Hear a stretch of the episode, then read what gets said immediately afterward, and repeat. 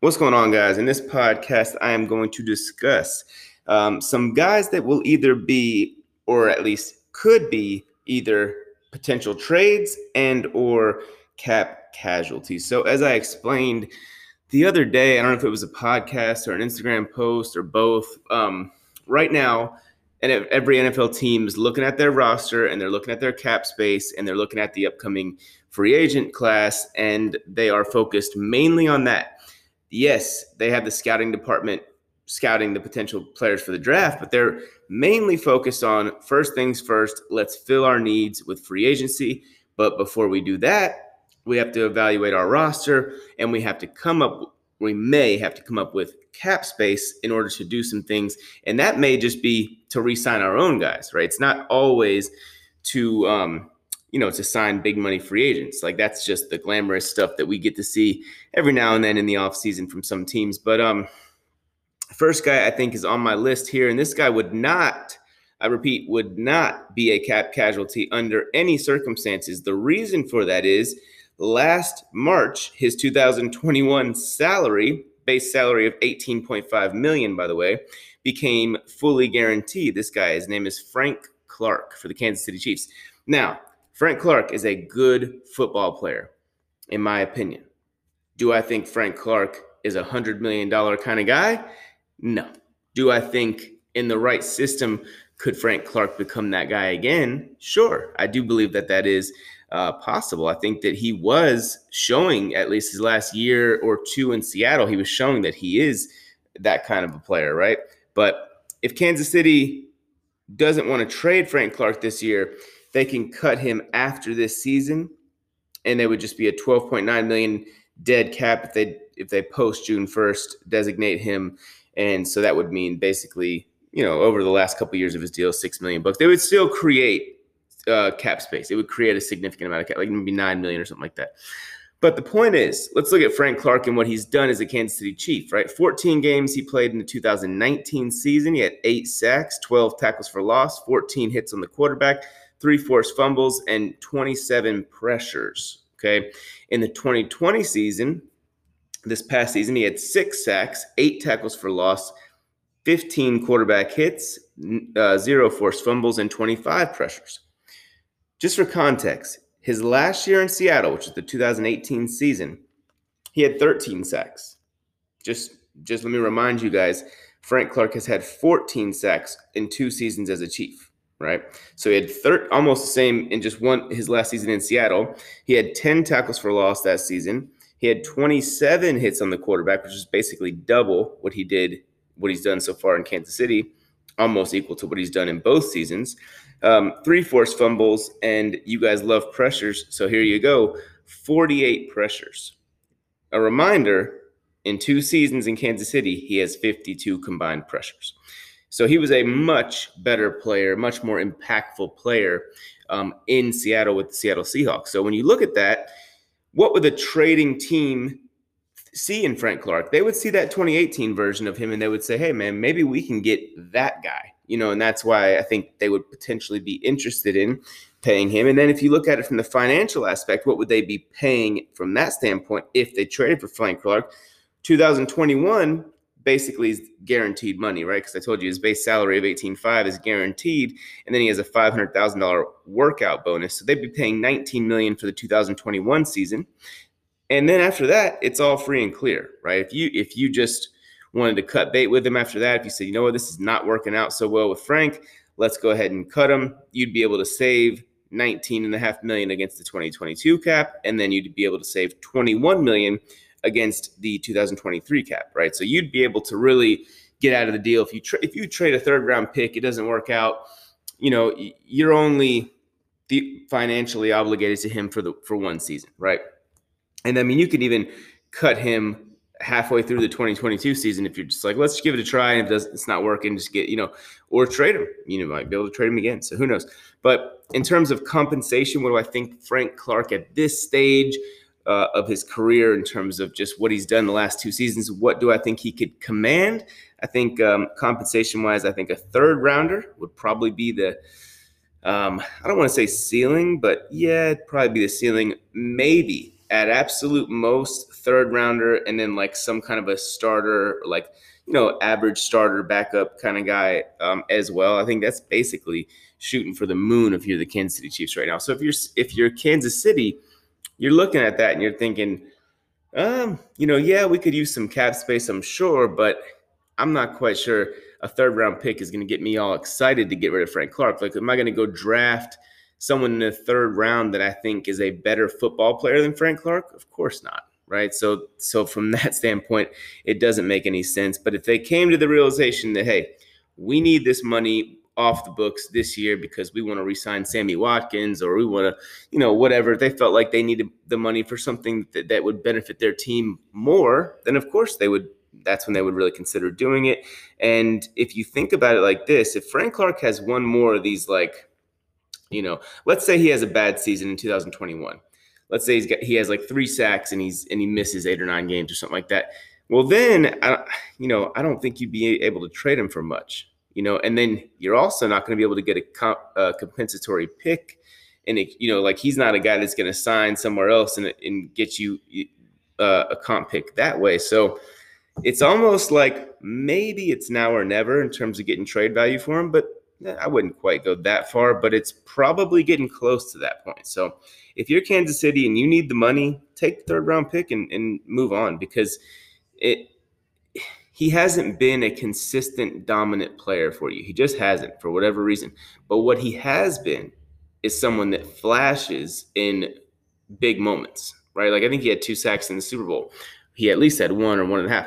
But the point I'm making is, even though he's not been a consistent game wrecker, he has shown up when you've needed big plays out of him, right? So that um, is definitely valuable and should be considered before they make any decision, in my opinion. Next guy on this list here, and this is once again not a guy that's going to be a cap casualty because of the same exact situation with Frank Clark, but somebody that I believe will be, um, you know, should be shopped if it's for the right price in terms of uh, in terms of compensation, but I think it's Demarcus Lawrence, the Dallas Cowboys. Um, man, look, his $17 million base salary, just like Frank Clark, it fully guaranteed last March. So Dallas is not going to cut him. They can't, I mean, it would be preposterous to cut him, right? So after 2021, however, Dallas could cut him for 19 million in a dead cap that would be split over a few years, and a trade would create 9 million in cap space this season. If they decided to trade him that's 9 million extra dollars they could put towards their quarterback. I think that's a wise thing to do with that investment. It would also create 11 million in 2022 and 13 million in 2023 cap space. When you look at demarcus lawrence production ever since that deal six sacks and five sacks over the 2019 and 2020 seasons and he has uh, 29 and 26 pressures in that time after he had 42 in 2018. So it's really eerily similar to Frank Clark. I mean, you know, I don't exactly know why the production has has slipped, but it certainly has. And um, I mean, really in in every facet of his game, maybe he's been just as good against the run, but you're not paying a guy hundred million dollars to to defend to set an edge in the run game. You know, you're just not. You're paying him to to have serious impacts on football games. And he just hasn't been able to do that so far. However, just like with Frank Clark, I could totally see a team saying, hey, we can get that out of him, you know, and since we don't have to pay him any signing bonus money, I'm down. Like, for example, a team that this would make perfect sense for, let's say, let's say his trade compensation is a third or fourth round pick. What if you're the Raiders and you're like, give me a freaking veteran edge rusher. Give me Demarcus Lawrence, you know, a guy that's that's thrived in a similar system to what we run, right, defensively, and a guy that maybe just needs a change of scenery, maybe just needs a Jon Gruden, you know, who knows? But like, if the Raiders wanted him, throw a fourth rounder Dallas's way. I, I mean, it'd probably take more than that. Maybe a third rounder and a player, something equal. I see him about similar to how I see Frank Clark in terms of compensation given for him. Maybe a little bit less, but um, I think Jerry Jones is the kind of guy that's like, dude, I want players. I don't want. I don't give a damn about a third round pick. You give me a starter at safety, right? Give me Jeff Heath back or something. No, I'm just kidding. But like maybe, maybe in all seriousness, maybe they they say, hey, give me um what's the young safety, the first rounder that nobody likes because he can't cover? Uh, the guy that drafted in the first round, Johnathan Abram. Give, give me Johnathan Abram for Demarcus Lawrence. We'll give you Demarcus Lawrence and a third round pick. you give us Johnathan Abram and you know something conditional or whatever. Who knows? That might make sense for both sides because we know Dallas had a need at the safety position for like 20 years since uh, Darren Woodson retired. But um, yeah. So, anyways, I think that is. Um, I think it's at least on the table. I don't think the Frank Clark and Demarcus Lawrence situations are very likely. I don't think these guys will be traded if I had to predict that. But I do think they're two guys that under the radar guys that make sense, you know, if um if in if their organizations felt the same way. All right. Uh, this guy is a cap casualty. This next guy, his name is Dee Ford, plays for the San Francisco 49ers. 11.6 million of his 2021 salary guarantees on April 1st of 2021. So it has not guaranteed yet. Dee Ford played just one game last season and he played 11 games in 2019. In 2019, he did, in those 11 games, have six and a half sacks.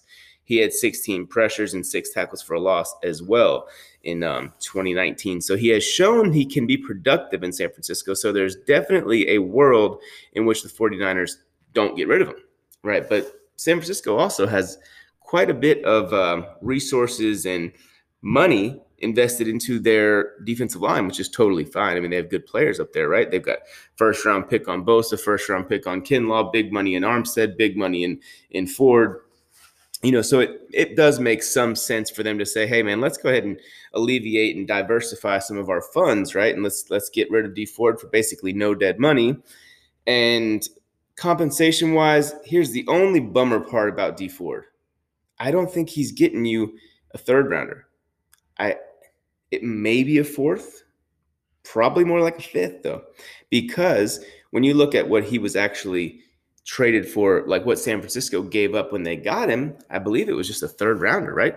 Maybe a second or something. It was like a second or third rounder. So if they only gave that up, and that was two years ago when he was two years younger and he wasn't even um, you know, he was thought to be more productive. He was coming off a 13 sack season, ironically, in Kansas City.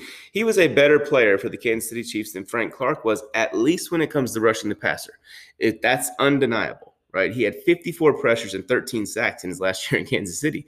I mean, he, that's more pressures than what Frank Clark has had in each of the last two seasons combined. So you guys love pressure. So there you go. But um, yeah, so I mean, maybe if you're the 49ers, you could recoup something like if you wanted to say, hey, what about a third round pick next year. If you wanted to get just higher compensation in general, you could probably do that for Dee Ford. I think the team would definitely give you a third or fourth next year for sure. But if it's this year, I think a fifth or a sixth rounder. But hey, if I'm San Francisco, I'm a team that's obviously we believe we're in win now mode. We were in the Super Bowl, you know, last year, so a year before. So we think we're in win now mode. Therefore, give me a starter for you know, give me some a starter at a position of need. I'll take that instead of uh, a fifth rounder this year. So here's another guy that I don't think this would happen to. It's the next guy on this list. He definitely wouldn't be cut. But I wanted to go with some like kind of crazy ones because there's always every NFL offseason, there's something crazy that happens or multiple things crazy that happen that no one would have ever thought that would happen. Right. So I wanted to kind of touch on those in this podcast. And that's why I have put Julio Jones on this list.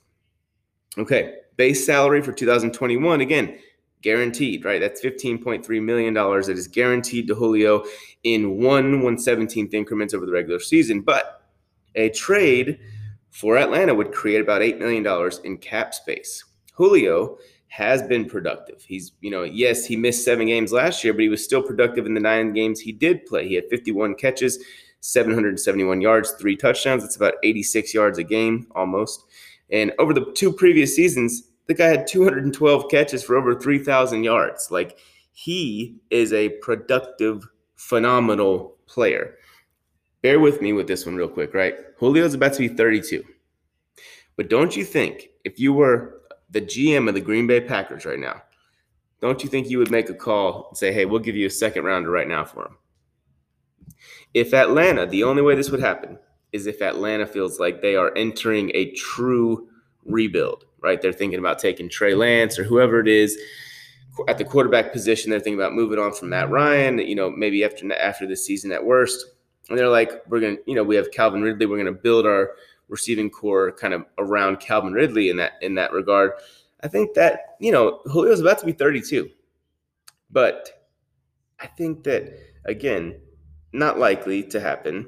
But I do think if, if Atlanta is looking at their situation like, hey, we, we know we need to go ahead and get as much resources as we can and kind of uh, start the rebuild, if they're looking at it from that standpoint, I could totally see them doing this. I think that if you're the Kansas City Chiefs, you know, people are talking about Kansas City potentially signing Allen Robinson. Why not trade for Julio? Give him the 31st overall pick if you have to.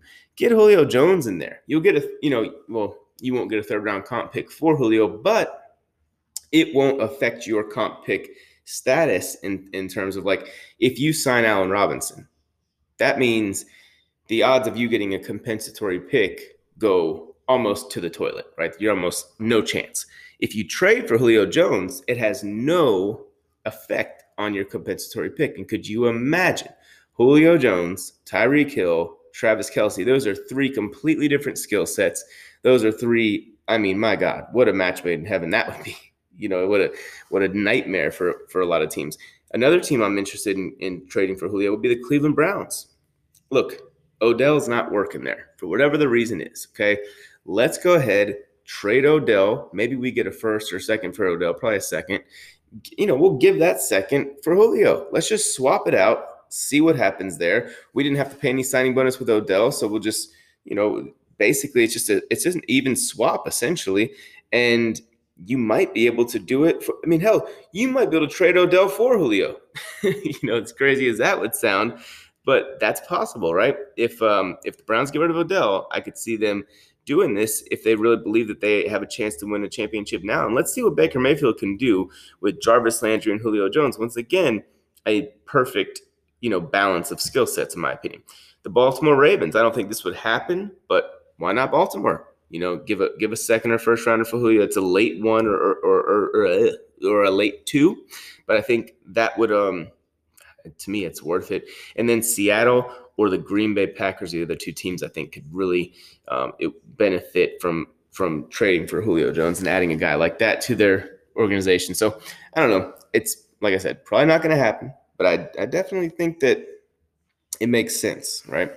And then um, let's see here. Of course, Odell. I did a whole podcast on Odell, so I don't need to get too much into him. But if you did cut Odell, it would save 15.75 million this year against the cap, and it would save 15 million next year and 15 million the year after that. So he's very tradable for that from that standpoint alone, because he's a guy that's just going to come with no dead cap. He's only, I think he's still only 28 or 29.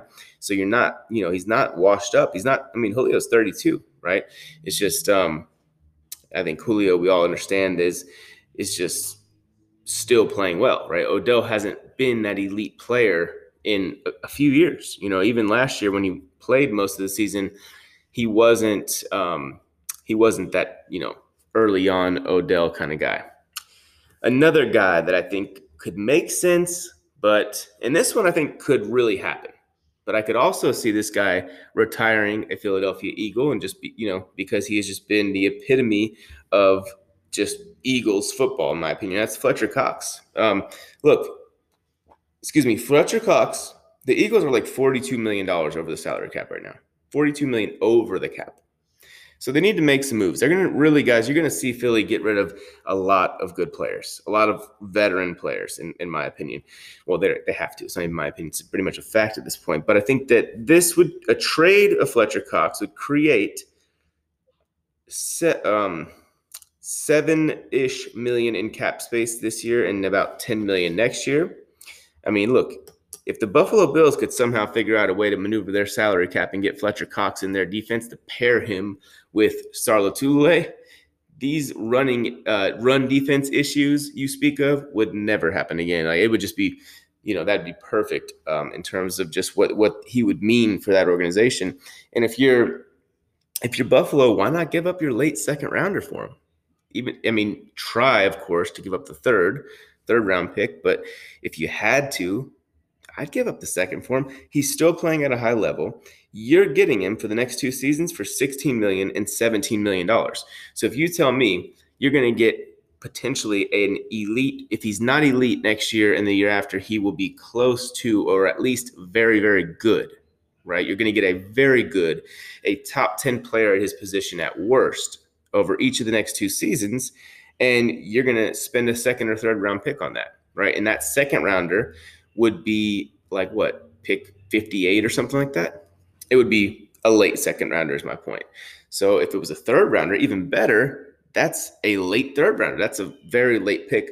I think that makes a ton of sense. Or if you're those same Buffalo Bills, what about trading for Akiem Hicks, who's the last guy on this list? Akiem Hicks, um, one of to me the very best players at the at his position in the NFL. I, I, I really love this guy as a football player. I think what he's done in terms of how he affects Khalil Mack's production should tell you that alone. Khalil Mack in games played with Akiem Hicks since becoming a Chicago Bear has played 12 games. I'm sorry, has played um, 12 games without Hicks. In those games, he has five and a half sacks, five tackles for loss, 10 hits on the quarterback, and 24 pressures. In games without Hicks, it is where is it at? So there was 15 plus. I'm sorry, that was without Hicks. I can't find it right now. Okay, yeah, never mind. 36 games with Hicks, 24 and a half sacks, 24 tackles for loss, 35 hits on the quarterback, and 99 pressures. If you run that out, right, in a per game basis, it's about, I would say, it's basically a significant increase in each statistical category. Nothing like dramatic, dramatic, because Khalil Mack is still, you know, good enough to be good without Hicks there. But it's enough for you to say Akiem Hicks' presence means something to Khalil Mack. You know, it would save the Bears nine million this year. I wouldn't do it if I were Chicago. But if you're looking at, you know, building for the future, which they probably aren't going to be looking at that simply because they're basically on the hot seat. The coach and the GM are sort of on the hot seat. So it's not like they're going to want to be giving away good players. But at this time of year, you see guys all the time need cap space, right? So, you know, maybe they have a plan of some things they want to do that they feel are more important than Akiem Hicks. And if that was the case, then yeah, they'd have to go ahead and get rid of him. Another guy, last guy on my list here, is he is a corner for the Philadelphia Eagles named Darius Slay. Darius Slay, let me just preface this by saying I think he's a fantastic football player. He is really everything I look for in a corner. You know, long, physical, tough, smart, can play man, can play zone, does, does everything. For whatever reason, it just didn't look good last year in, in Philly. Over the last 10 games alone, he gave up 624 yards, 11.3 yards a target, three touchdowns, one picks, uh, one pick, three passes defense. Only three passes defense over that long. I mean, over 10 games is not quite uh, what we're used to with Darius Slay. And if you look at, let me find it here, what he would do for the cap, he would save about $9 million if they traded him save about $9 million in this year's cap.